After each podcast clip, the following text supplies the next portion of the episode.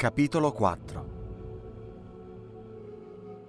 Diario di Jonathan Harker Continuazione Mi sono svegliato nel mio letto. Se non è stato un sogno, mi ci deve aver portato il conte. Ho cercato di trovare una risposta, ma non sono riuscito a giungere a una conclusione inequivocabile. C'erano, senza dubbio, alcuni piccoli indizi, come il fatto che i miei vestiti non erano piegati e sistemati come faccio d'abitudine. L'orologio non era stato caricato, cosa che faccio rigorosamente come ultimo gesto prima di addormentarmi, e molti altri dettagli simili.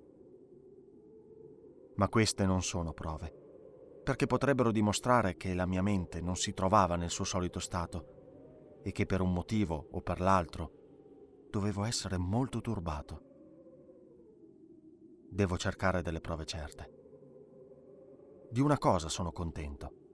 Se è stato il conte a portarmi qui e a svestirmi, deve averlo fatto in fretta, perché le mie tasche sono ancora intatte sono sicuro che per lui il diario sarebbe stato un mistero impenetrabile, ma l'avrebbe preso oppure distrutto. Mentre mi guardo intorno, questa stanza che un tempo suscitava in me tanta paura, ora è una sorta di rifugio, perché nulla può essere più spaventoso di quelle orribili donne che volevano, che vogliono, succhiarmi il sangue.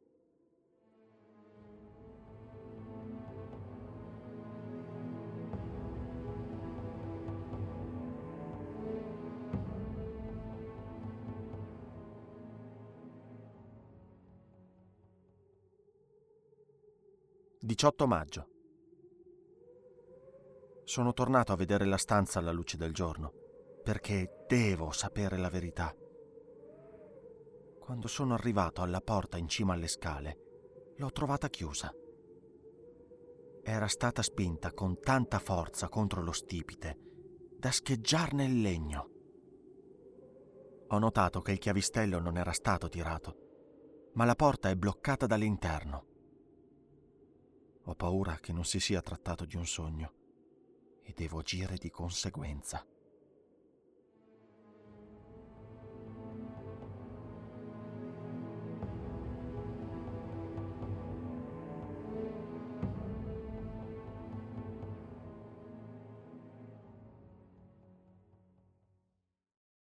Diciannove maggio.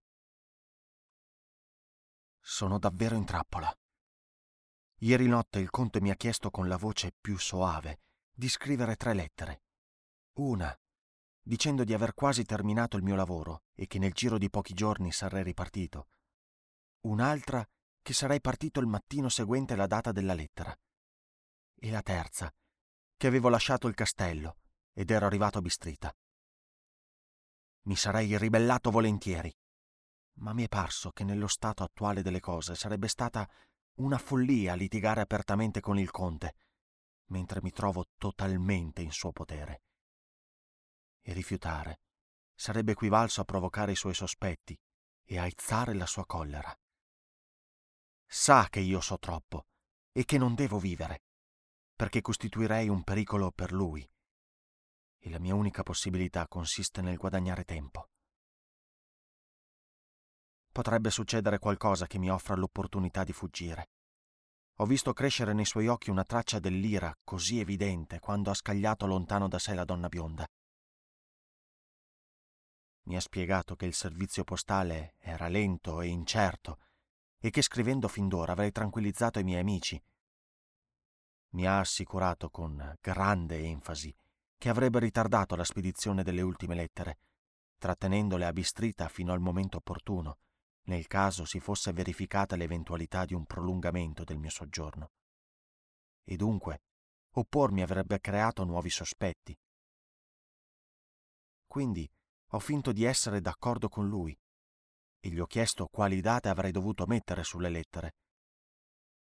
Ha fatto un breve calcolo e poi mi ha detto La prima dovrebbe essere il 12 giugno, la seconda il 19 giugno e la terza il 29 giugno.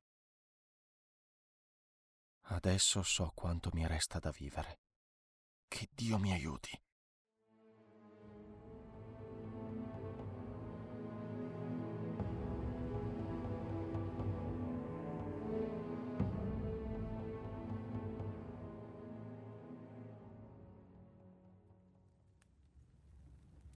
Ventotto maggio. C'è una possibilità di fuga o almeno di poter mandare mie notizie a casa. È arrivata al castello una banda di zigani. Si sono accampati nel cortile. Gli zigani sono zingari. Nel mio libro ho trovato notizie su di loro. Sono indigeni di questa parte del mondo, benché alleati di tutti gli zingari della terra. Ce ne sono a migliaia in Ungheria e in Transilvania e vivono praticamente fuori da ogni legge. Di regola si affiliano a un grande nobile o boiardo e prendono il suo nome. Sono intrepidi, irreligiosi, se si esclude la superstizione, e parlano soltanto i diversi dialetti romeni. Scriverò delle lettere a casa e cercherò di farle spedire. Ho già parlato con loro dalla finestra per fare conoscenza. Si sono tolti il cappello, hanno fatto un inchino e molti altri segni, che però non sono riuscito a capire più di quanto non capisca la loro lingua ho scritto le lettere. Quella di Mina è stenografata e a Mr. Hawkins ho semplicemente chiesto di mettersi in contatto con lei.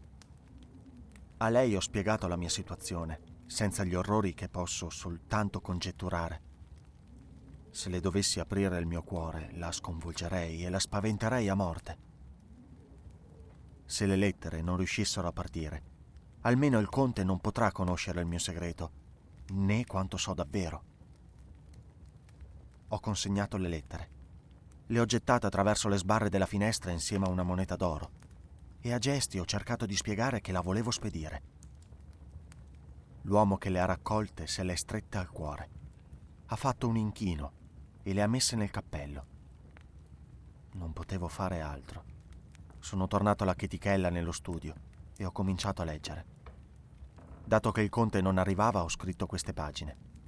È venuto il conte si è seduto accanto a me e con la voce più melliflua, mentre apriva due lettere, ha detto Uno zigano mi ha dato queste. Non so da dove provengono, ma naturalmente me ne occuperò. Guardate un po'. Una è vostra, diretta al mio amico Peter Hawkins. L'altra... E qui, aprendo la busta, ha notato gli strani simboli e un'ombra scura gli è salita in volto e negli occhi è apparso un lampo di luce maligna. L'altra è cosa vile, un oltraggio all'amicizia e all'ospitalità. Non è firmata. Bene, non può interessarci. E imperturbabile, ha avvicinato lettera e busta alla fiamma della lampada e le ha bruciate. Poi ha proseguito. Manderò senz'altro la lettera a Hawkins, visto che è vostra. Le vostre lettere sono sacre per me. Mi perdonerete, amico, se non sapendolo ho infranto il sigillo. Non volete richiuderla? Mi ha dato la lettera e con un cortese inchino mi ha porto una busta pulita. Non potevo fare altro che riscrivere l'indirizzo e dargli la lettera in silenzio. Quando è uscito dalla stanza, ho udito la chiave girare a pieno nella toppa. Un minuto dopo, ho provato ad aprire ed era sbarrata. Quando un'ora o due dopo il conte è entrato silenziosamente nella stanza, il suo ingresso mi ha svegliato, poiché mi ero addormentato sul divano. Era molto cortese e allegro nei modi, e vedendo che avevo dormito, ha detto allora, amico mio, siete stanco. Andate a letto. È il miglior riposo. Questa sera non avrò il piacere della vostra conversazione, visto che ci sono tante cose di cui devo occuparmi. Ma voi andate a dormire, vi prego. Sono andato nella mia camera e mi sono coricato. E strano a dirsi, non ho fatto sogni. La disperazione ha i suoi momenti di bonaccia.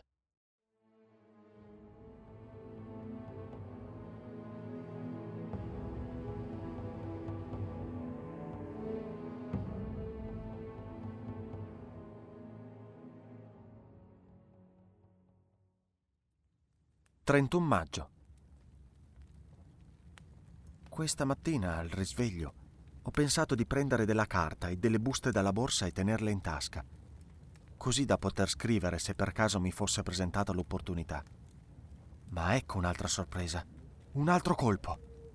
Era sparito anche il più piccolo pezzetto di carta, insieme a tutti i miei appunti, i memoranda sulle ferrovie e il viaggio, le lettere di credito, tutto quello che avrebbe potuto essermi utile una volta fuori dal castello. Mi sono seduto a riflettere un po' e poi mi è venuta un'idea e sono andato a controllare il mio baule e l'armadio in cui avevo riposto i vestiti.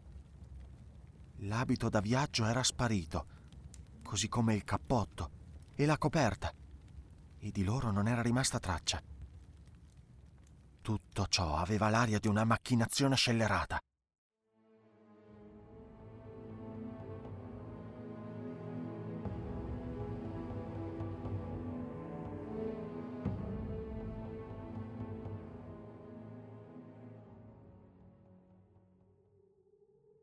17 giugno.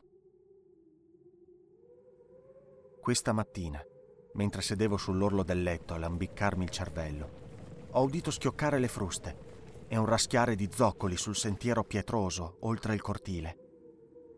Con gioia mi sono affrettato alla finestra e ho visto entrare nel cortile due grandi carri, tirati ognuno da otto cavalli massicci, e alla testa di ogni pariglia uno slovacco col suo ampio cappello la cintura tempestata di borchio d'ottone, la sudicia pelle di pecora e gli stivaloni. In mano avevano i lunghi bastoni. Sono corso alla porta, con l'intenzione di scendere e di cercare di raggiungerli attraverso l'atrio principale, pensando che forse il portone fosse stato aperto per loro. Un altro colpo. La porta era sprangata dall'esterno. Allora sono corso alla finestra e li ho chiamati a gran voce mi hanno guardato con aria ebete, puntando il dito verso di me.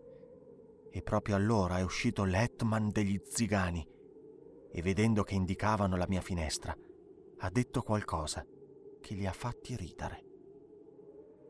Da quel momento nessuno sforzo, nessun grido patetico, nessuna supplica straziante è riuscita ad attirare la loro attenzione. Mi ignoravano ostinatamente i carri contenevano delle grandi casse quadrate, con maniglia di corda robusta. Erano evidentemente vuote, stando all'agio con cui gli slovacchi le maneggiavano, e al rumore che producevano quando venivano spostate bruscamente. Dopo averle scaricate tutte, ammonticchiandone in un angolo del cortile, gli slovacchi hanno preso del denaro dagli zigani e sputandoci sopra per accattivarsi la sorte, si sono diretti pigramente verso i rispettivi cavalli. Poco dopo ho udito lo schiocco delle loro fruste svanire in lontananza.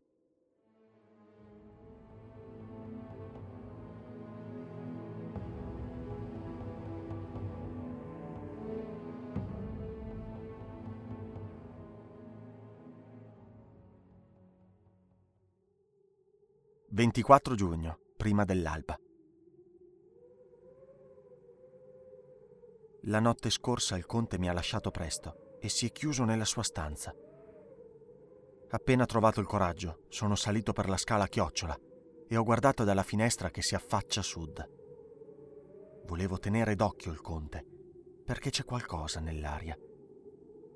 Gli zigani si sono accampati da qualche parte del castello e stanno facendo non so quale lavoro. Lo so perché di quando in quando Sento il rumore attutito dalla distanza di picconi e pale e di qualsiasi cosa si tratti deve essere in funzione di qualche scelleratezza. Ero alla finestra da poco meno di mezz'ora, quando ho visto uscire qualcosa dalla finestra del conte. Mi sono tirato indietro e osservando con attenzione ho visto emergere l'intera figura dell'uomo. È stato un nuovo colpo per me scoprire che indossava gli abiti che avevo indossato durante il viaggio e in spalla aveva il terribile sacco che avevo visto portare via dalle donne. Non potevano esserci dubbi su quello di cui andava in cerca, e con i miei abiti addosso per giunta. Questo dunque era il suo nuovo infame disegno. Farà in modo di farsi vedere dagli altri, così, sicché da una parte lascerà le prove della mia presenza a impostare le lettere nella città e nei villaggi, e dall'altra ogni infamia che commetterà sarà attribuita a me dalla gente del luogo. Mi fa infuriare l'idea che questo possa accadere proprio quando io sono chiuso quassù, come un vero prigioniero, ma senza la protezione della legge, che è diritto e consolazione perfino per un criminale. Pensavo di stare in guardia ad attendere il ritorno del conte e sono rimasto a lungo, caparbiamente, alla finestra. Poi ho notato che c'erano dei curiosi puntolini che fluttuavano alla luce di un raggio di luna. Sembravano minuscoli granelli di polvere che volteggiavano e si aggrumavano in forme nebulose. Li osservavo con un senso di sollievo e a poco a poco una sorta di calma si è impadronita di me. Mi sono appoggiato al vano della finestra, così da poter godere meglio di quelle piroette aeriformi. Qualcosa mi ha fatto trasalire. Un ululato di cani profondo e penoso che giungeva da un punto lontano della valle, nascosto alla mia vista. Sembrava risuonare più forte alle mie orecchie e il pulviscolo pareva assumere nuove forme mentre danzava al chiaro di luna. Mi sono trovato a lottare per destarmi a un qualche richiamo del mio istinto. Anzi, era la mia anima stessa che lottava mentre i miei sensi ottenebrati si sforzavano di rispondere all'appello. Mi stavano ipnotizzando. Il pulviscolo danzava sempre più velocemente i raggi di luna sembravano fremere mentre mi passavano accanto, prima di perdersi nella massa oscura della notte. Le particelle si agglomeravano in forme sempre più grandi, finché mi è parso che prendessero l'apparenza di vaghi fantasmi. Allora mi sono scosso, completamente sveglio, e nel pieno possesso delle mie facoltà sono corso via, urlando le figure chimeriche che si facevano sempre più corporee ai raggi della luna. Erano le tre donne spettrali alle quali ero condannato. Sono scappato e mi sono sentito un poco più al sicuro nella mia stanza, dove non penetrava il chiaro di luna e la lampada ardeva vivace. Passato un paio d'ore, ho udito dell'agitazione nella stanza del conte. Una sorta di gemito acuto subito zittito. E quindi silenzio, un silenzio profondo e terribile che mi ha raggelato. Col cuore in tumulto ho provato ad aprire la porta, ma ero rinchiuso nella mia prigione e non potevo fare nulla. Mi sono seduto e ho pianto. Poi ho sentito un suono nel cortile esterno, il grido lacerante di una donna sono corso alla finestra e spalancandola ho guardato di tra le sbarre. C'era effettivamente una donna, con i capelli scarmigliati, le mani strette sul cuore come se fosse sfinita dalla corsa. Stava appoggiata a un angolo del cancello. Quando ho visto la mia faccia alla finestra, si è gettata in avanti e con voce carica di minaccia ha gridato Mostro, ridammi il mio bambino! Si è buttata in ginocchio e alzando le mani al cielo ha gridato le stesse parole in toni che mi straziavano il cuore. Poi ha preso a strapparsi i capelli e battersi il petto e si è abbandonata a tutte le violenze di una smisurata emozione. Infine si è scagliata in avanti e per quanto non potessi vederla, la sentivo battere le mani nude contro il portone. Da qualche parte in alto, probabilmente dalla torre, ho sentito la voce del conte lanciare un richiamo con quel suo bisbiglio aspro e metallico. A quella chiamata sembrava rispondere da ogni dove l'ululato dei lupi. Pochi minuti dopo, un branco di lupi ha invaso il cortile dell'ampio ingresso, come l'acqua di una diga improvvisamente aperta. Dalla donna non è giunto neppure un grido e l'ululato dei lupi non è durato che un attimo.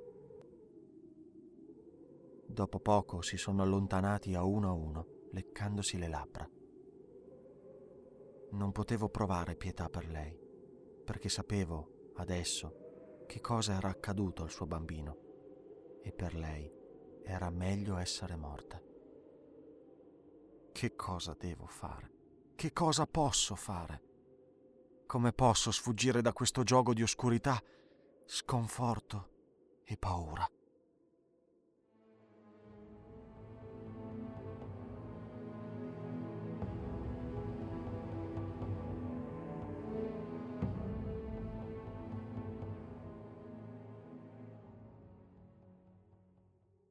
Venticinque giugno, mattina.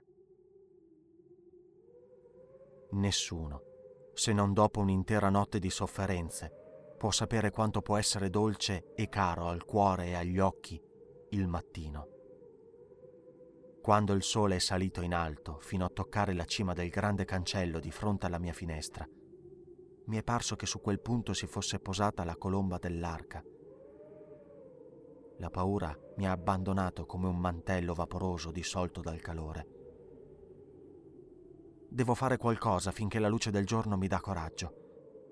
La notte scorsa è stata spedita una delle mie lettere post-datate, la prima della serie fatale che dovrà cancellare dalla terra ogni traccia della mia esistenza.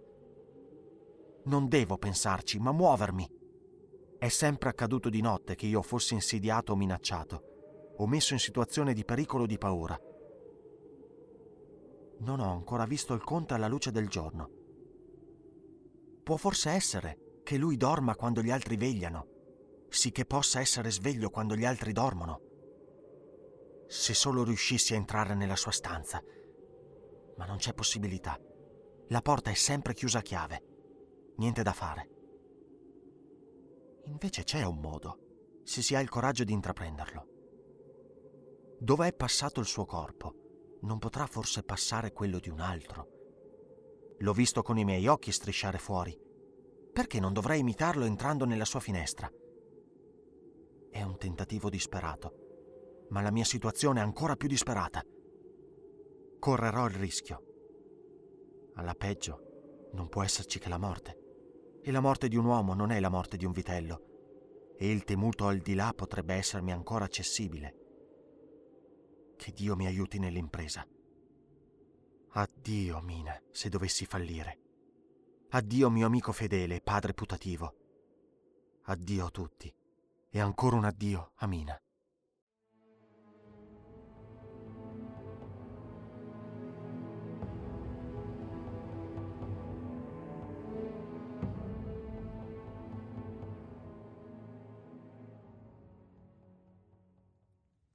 Più tardi, lo stesso giorno.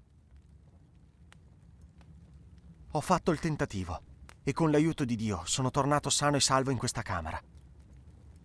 Devo annotare con ordine tutti i dettagli. Prima che il coraggio mi abbandonasse, sono andato senza esitazione alla finestra del lato sud e sono uscito sullo stretto cornicione di pietra che percorre l'edificio su quel lato. Le pietre sono grandi e tagliate rozzamente e la malta che le unisce è stata erosa dallo scorrere del tempo. Mi sono tolto gli stivali e mi sono avventurato su quella via disperata. Ho guardato in giù una volta, per accertarmi che la vista improvvisa di quel vuoto spaventoso non mi avrebbe travolto. Ma dopo ho distolto accuratamente lo sguardo. Conoscevo bene la direzione e la distanza che mi separava dalla finestra del conte e mi sono mosso verso di essa come potevo, sfruttando ogni appiglio. Non ho provato vertigini. Forse ero troppo esaltato e mi è parso ridicolmente breve il tempo necessario a giungere sul davanzale della finestra, dove ho cercato di alzare il vetro a ghigliottina. Ero al colmo dell'agitazione, però, quando mi sono piegato e sono scivolato dentro, i piedi in avanti. Mi sono guardato intorno alla ricerca del conte, ma con sorpresa e sollievo ho scoperto che la stanza era vuota. Lo scarso mobilio consisteva di strane cose che sembravano non essere mai state usate. I mobili avevano un po' lo stile della stanza nell'ala sud ed erano coperti di polvere. Ho cercato la chiave, ma non era nella serratura e non sono riuscito a trovarla da nessuna parte. L'unica cosa che ho trovato è stata un mucchio d'oro in un angolo. Oro di ogni nazionalità. Monete romane, inglesi, austriache, ungheresi, greche e turche, coperte da un velo di polvere, come se fossero state a lungo sepolte. Non ho notato nessuna moneta che avesse meno di 300 anni. C'erano anche catene e ornamenti, alcuni di questi incastonati di gioielli, ma tutti vecchi e macchiati. Su un lato della stanza c'era una porta pesante. Ho cercato di aprirla, dato che, non trovando la chiave della stanza né la chiave del portone di sotto, che era l'oggetto principale della mia ricerca, dovevo continuare la mia esplorazione, altrimenti tutti i miei sforzi sarebbero stati vani. Era aperta e attraverso un passaggio di pietra portava una ripida scala a chiocciola. Sono sceso, attento a dove mettevo i piedi, perché la scala era buia, illuminata soltanto dalle feritoie aperte nello spessore del muro. In fondo c'era una galleria scura, attraverso cui giungeva un odore nauseabondo e mortifero, l'odore di terra vecchia appena smossa. Mentre percorrevo il passaggio, l'odore si faceva più forte e vicino. Infine ho spalancato una porta socchiusa e mi sono ritrovato nella vecchia cappella in rovina, che evidentemente veniva usata da cimitero. Il tetto era a pezzi e in due punti c'erano delle scale che portavano a delle cripte, ma il suolo era stato scavato di recente e le grandi casse di legno che avevano portato gli slovacchi erano state riempite di terra. Non c'era nessuno in giro e ho cercato un'ulteriore via di uscita, ma non ce n'erano. Allora ho esaminato con attenzione ogni centimetro di terreno per non lasciarmi sfuggire alcuna possibilità. Sono perfino sceso nelle cripte, dove la luce faticava a penetrare, anche se farlo ha gettato la mia anima nel terrore. Sono entrato in due di queste senza trovare nulla, a parte frammenti di vecchie casse da morto e pile di polvere. Nella terza, invece, ho fatto una scoperta. Lì, in una delle grandi casse, ce n'erano una cinquantina in tutto. Su un mucchio di terra appena smossa, giaceva il conte. Era morto o addormentato non saprei dire, perché aveva gli occhi aperti e fissi, ma non erano vitri come quelli dei cadaveri, e dalle guance, pur nel loro pallore, traspariva il calore della vita, e le labbra erano rosse come sempre. Però non c'era segno di movimento, né polso, né respiro, né battito del cuore. Mi sono chinato su di lui, alla ricerca di un segno di vita, ma invano. Non poteva essere coricato lì da molto tempo, perché l'odore di terra sarebbe scomparso nel giro di poche ore. A lato della cassa c'era il coperchio, forato qui e là. Ho pensato che forse portava le chiavi con sé, ma mentre mi sono accinto a cercarle, ho visto gli occhi morti e in loro, per quanto fossero morti, un tale sguardo d'odio, seppure inconsapevole di me o della mia presenza, che sono scappato via e lasciando la camera del conte attraverso la finestra, mi sono arrampicato sul muro del castello. Tornato nella mia stanza, mi sono seduto ansimante sul letto e ho cercato di pensare.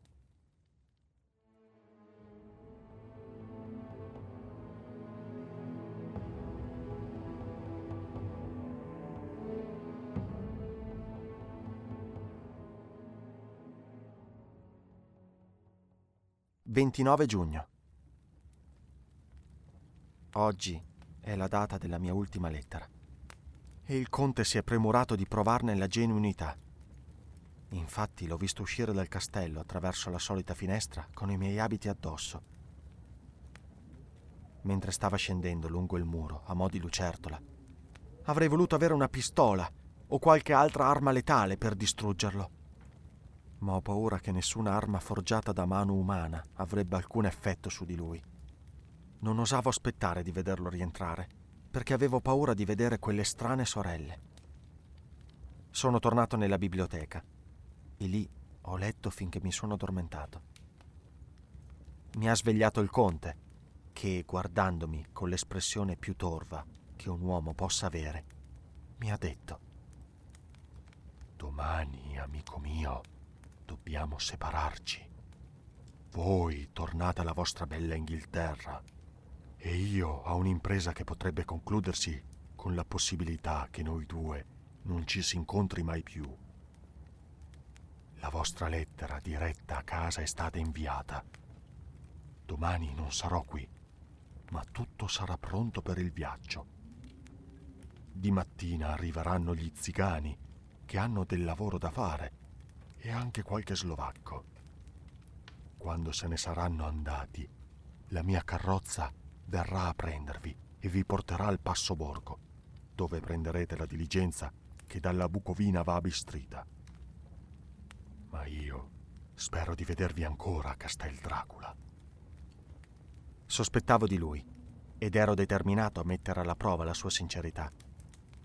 Sincerità. Sembra una profanazione scrivere questa parola in rapporto a un simile mostro. Così ho chiesto di punto in bianco. Perché non posso partire stanotte? Perché il mio cocchiere e i cavalli sono fuori per un'incombenza. Ma andrei volentieri a piedi. Voglio andare via immediatamente. Ha sorriso. Un sorriso così dolce, mellifluo, diabolico, che sapevo esserci qualche trucco dietro a tanta dolcezza ha detto. E il vostro bagaglio? Non ha importanza, posso mandarlo a prendere un'altra volta. Il conte si è alzato e ha detto, con una tale cortesia che non credevo ai miei occhi, tanto pareva reale. Voi inglesi avete un detto che mi sta particolarmente a cuore, dato che il suo spirito è ciò che guida i nostri boiardi. Benvenuto sia l'ospite che affretta il suo commiato. Venite con me, mio giovane e caro amico. Non trascorrerete neppure un'ora nella mia casa contro la vostra volontà, per quanto mi addolori la vostra partenza e il vostro improvviso desiderio di andarvene. Venite. Con solenne gravità mi ha preceduto con la lampada per le scale e lungo il corridoio. D'un tratto si è fermato. Udite l'ululato di molti lupi si è elevato da presso.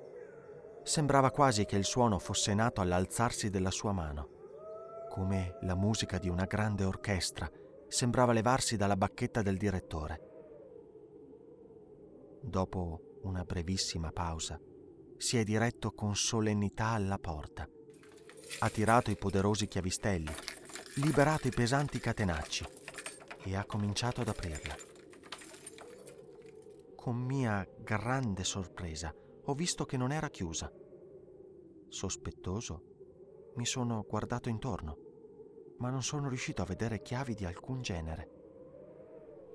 Mentre la porta cominciava ad aprirsi, l'ululato dei lupi si faceva più forte e feroce. Dalla porta semiaperta entravano le fauci rosse, con i denti pronti a mordere e le zampe dagli artigli smussati che spiccavano il salto. Ho capito allora che lottare col conte in quel momento era inutile. Con simili alleati al suo comando non c'era nulla che io potessi fare. Ma la porta continuava lentamente ad aprirsi e vi si frapponeva solo il corpo del conte. D'un tratto ho capito che forse quello era il momento e il mezzo che avrebbe messo fine al mio destino. Sarei finito in balia dei lupi e su mia stessa istigazione. C'era una malignità diabolica in quest'idea, che ben si confaceva alla statura del conte. E come ultima risorsa ho esclamato: Chiudete la porta! Aspetterò fino al mattino. E ho nascosto il viso tra le mani per occultare le mie lacrime di amara delusione. Con un ampio gesto del suo braccio possente, il conte ha chiuso la porta e i grossi catenacci sono tornati rumorosamente al loro posto, riecheggiando nell'atrio. In silenzio siamo tornati alla biblioteca e dopo un minuto o due sono andato nella mia camera.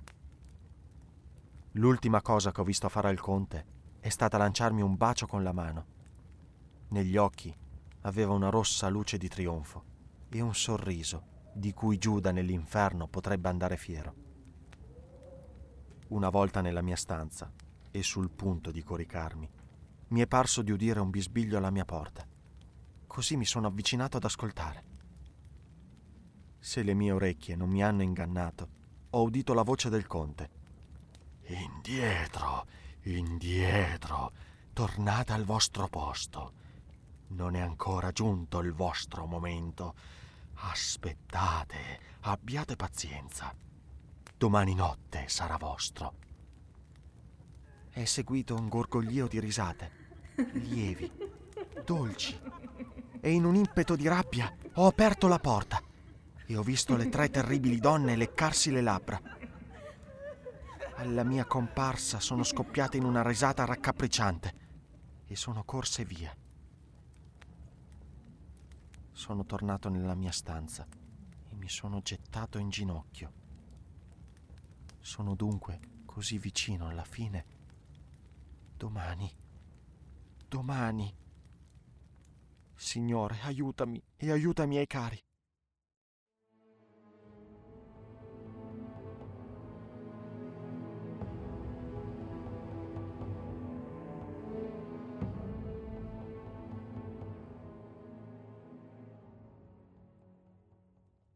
30 giugno. Queste possono essere le ultime parole che scriverò nel diario. Ho dormito fino a poco prima dell'alba e quando mi sono svegliato mi sono inginocchiato perché ho deciso che se verrà la morte dovrà trovarmi pronto. Finalmente ho sentito quel sottile cambiamento nell'aria e ho saputo che era giunto il mattino. Poi è arrivato l'atteso canto del gallo e mi sono sentito al sicuro. Con un cuore lieto ho aperto la porta e sono corso lungo il corridoio. Avevo visto che il portone non era chiuso a chiave e dunque potevo fuggire. Con mani tremanti dall'emozione ho sciolto i catenacci e aperto i chiavistelli. Ma il portone non si muoveva. Mi ha assalito la disperazione. Ho tirato e tirato e ho scosso finché la porta, per quanto massiccia, tremava sui cardini. Ho visto la serratura bloccata. Era stata chiusa a chiave dopo che avevo lasciato il conte. Allora sono stato preso dal folle desiderio di procurarmi la chiave a ogni costo e ho deciso seduta stante di scalare nuovamente il muro per introdurmi nella stanza del conte. Forse mi avrebbe ucciso, ma la morte ora mi sembrava il male minore. Senza esitazione sono corso alla finestra a est e sono sceso lungo il muro, come prima, entrando nella stanza del conte. Era vuota, come mi aspettavo che fosse. Non ho visto la chiave da nessuna parte, ma c'era sempre il mucchio d'oro. Sono uscito dalla porta sull'angolo e sono sceso per la scala a chiocciola e lungo il passaggio buio per la vecchia cappella. Sapevo bene dove trovare il mostro che cercavo la grande cassa era nel medesimo posto, accanto al muro, e il coperchio era appoggiato sopra, non chiuso. Ma i chiodi erano già pronti per essere martellati nella loro sede. Sapevo di dover frugare il corpo alla ricerca della chiave, quindi ho tolto il coperchio e l'ho appoggiato contro il muro. Poi ho visto qualcosa che ha riempito la mia anima di orrore il conte giaceva nella cassa, ma pareva che la giovinezza gli fosse stata in parte restituita. I capelli e i baffi bianchi erano diventati di un grigio ferro scuro. Le guance erano più piene e la pelle bianca sembrava coprire un fondo di rosso rubino. La bocca era più rossa che mai, perché sulle labbra c'erano gocce di sangue fresco che scendevano dagli angoli della bocca lungo il mento e il collo. Perfino gli occhi profondi e fiammeggianti sembravano incastonati tra la carne gonfia. Le palpebre e le borse di sotto erano tumefatte. Sembrava che l'orribile creatura fosse rimpinzata di sangue giaceva come una lurida sanguisuga, esausto nella sua sazietà.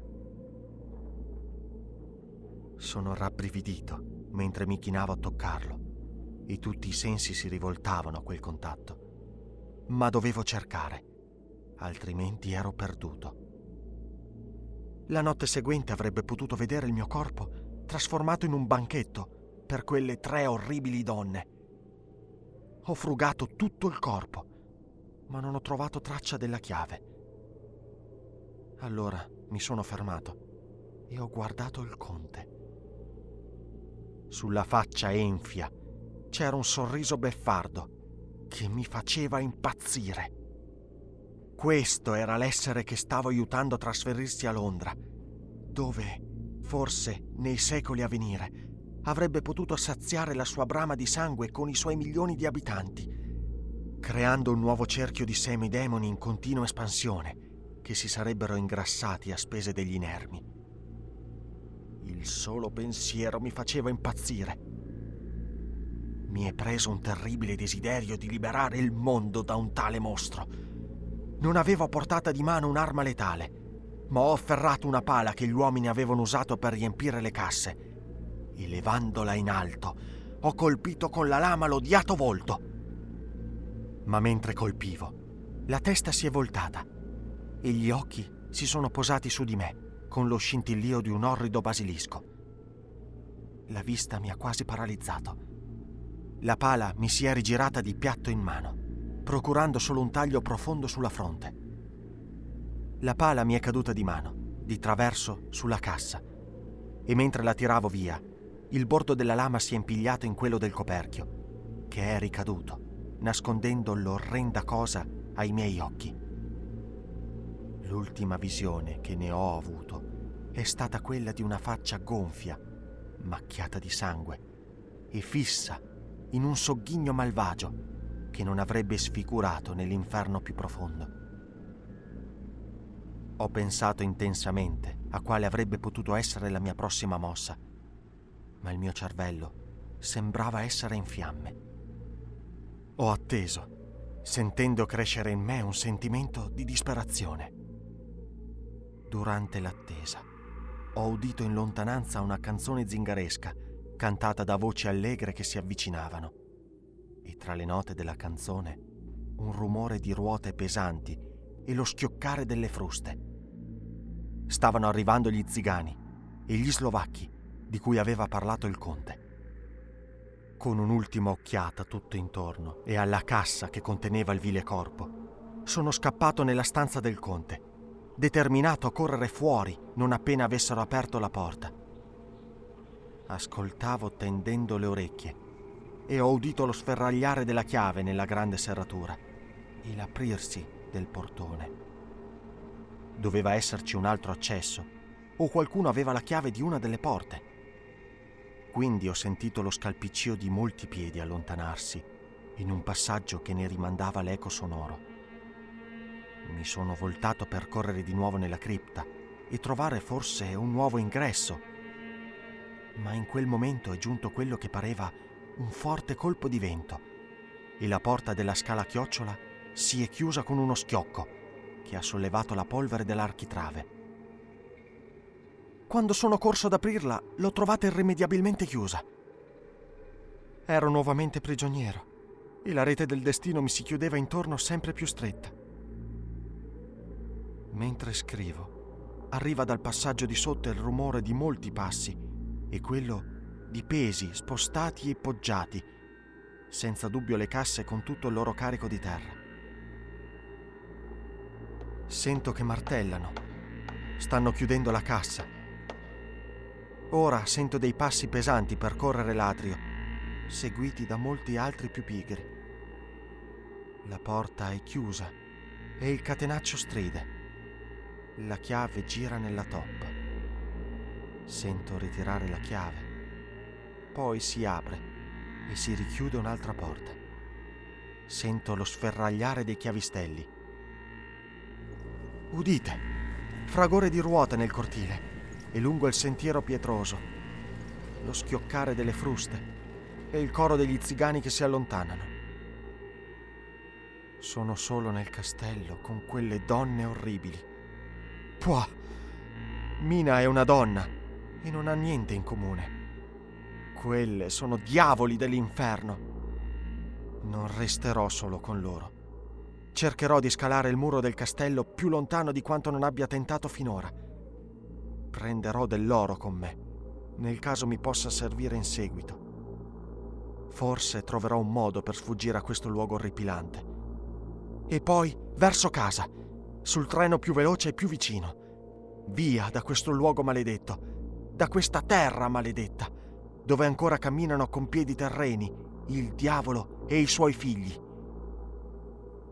Meglio affidarsi alla misericordia di Dio che a questi mostri e il precipizio è ripido e profondo. Ai suoi piedi un uomo può dormire, dormire da uomo. Addio a tutti. Mina.